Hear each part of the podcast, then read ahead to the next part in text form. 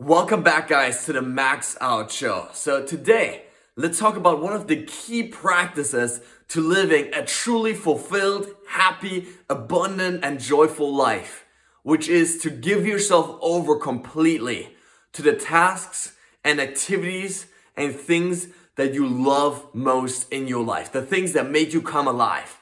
What do I mean by that? Well, one of the most effective and at the same time vastly underutilized practices of all happy people is they simply spend more time in pursuits and activities that make them come alive. The things where essentially time flies by. They forget about everything else in the world. Their to-do lists, what's for dinner tonight, other challenges, their worries and fears, and they're just so present and monomaniacally focused on what they're doing in this very moment. Now, psychologists call this experience flow. And what they have found is that people dramatically and drastically misunderstand and misjudge what actually makes them happy. When you ask most people, what they'll tell you is what makes them most happy is, these passive, receptive, relaxing times where they're sitting on a couch, eating junk food, watching movies, going on social media, where essentially they're being bombarded by external stimuli. And most people think that that's what brings them the most joy. But if we really look at the research, what we find is that what actually makes people come alive is not these passive, receptive, relaxing times where you're sitting on a couch, but it's rather active times where you engage in pursuits that push you to your mental or your physical capacities in a pursuit of something that matters to you. Meaning it's, for example, the person going skydiving. And they're so present, so focused in the moment for these 5 minutes when they're jumping out of the airplane. It's the musician or the artist creating their pieces of work when they're so engaged in this physical battle or mental battle rather of trying to get the best out of themselves, right? Or it's the athlete running the marathon that is so engaged in this mental and physical battle of just pushing themselves out of their comfort zone over and over and over again with every step, that they forget about everything else and they're just so present and so focused on just moving a little bit further, a little bit faster with every single passing second. That is ultimately what brings us the most joy and the most fulfillment in life. And yet most people think that, of course, these elite athletes, these adventurers, those are guys, known usually for getting into a sense of flow, as researchers call us. Mihaly Csikszentmihalyi, he's the world's leading researcher on this. And what he has found is that the sense of flow, the moment when everything, vanishes, when time flies and you're so present, what he has found is that flow is the highest state of human experience.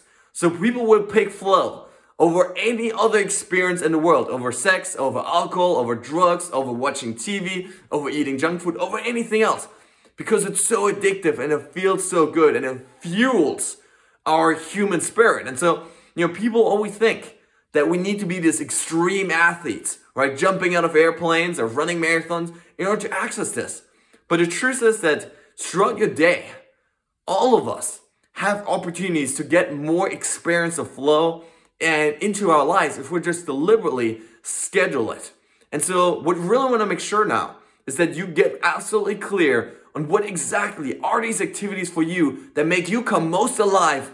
And then we want to make sure that you have space in your life to actually put them into practice. So the first question I want you to ask yourself is, what are these activities in my life that make me come most alive?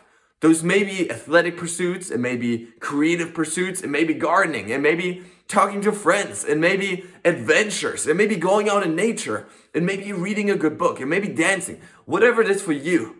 Really get clear on what are these activities in my life where I just totally got lost in this moment. I could spend hours and hours in there and I never want to stop.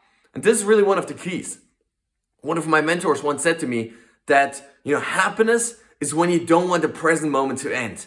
When you're so happy right now with what you're doing, you don't ever want this to end. Right? We as human beings, we're always looking in the future. We always say, well, in 10 days when it's this cool thing, then I'm going to be happy. In a year from now, when I finally achieve my goal, then I'll be happy. But what if you could be happy right now in the present moment, doing what you love most, right? This is really key. And so another key idea here is really that, this time that you spend in a happy pursuit, it doesn't need to be productive.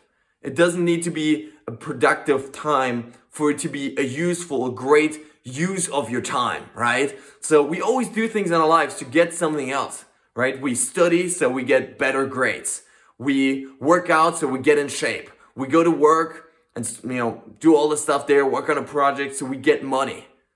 But happiness, one of my mentors said, is useless, meaning it's the end result. We don't do happiness for something else, but we do happiness for happiness sake because it feels good. It fuels us. It fuels our soul. It makes us come alive. It makes us feel like there's a purpose and a meaning to life. And so, of course, in other videos, I've talked about the fact that when our brain is in a happy state of mind, every single other outcome in our lives, whether a business related or a personal related, also improves because our brain is in a peak state then for long-term goals and progress. But that's not what this is about.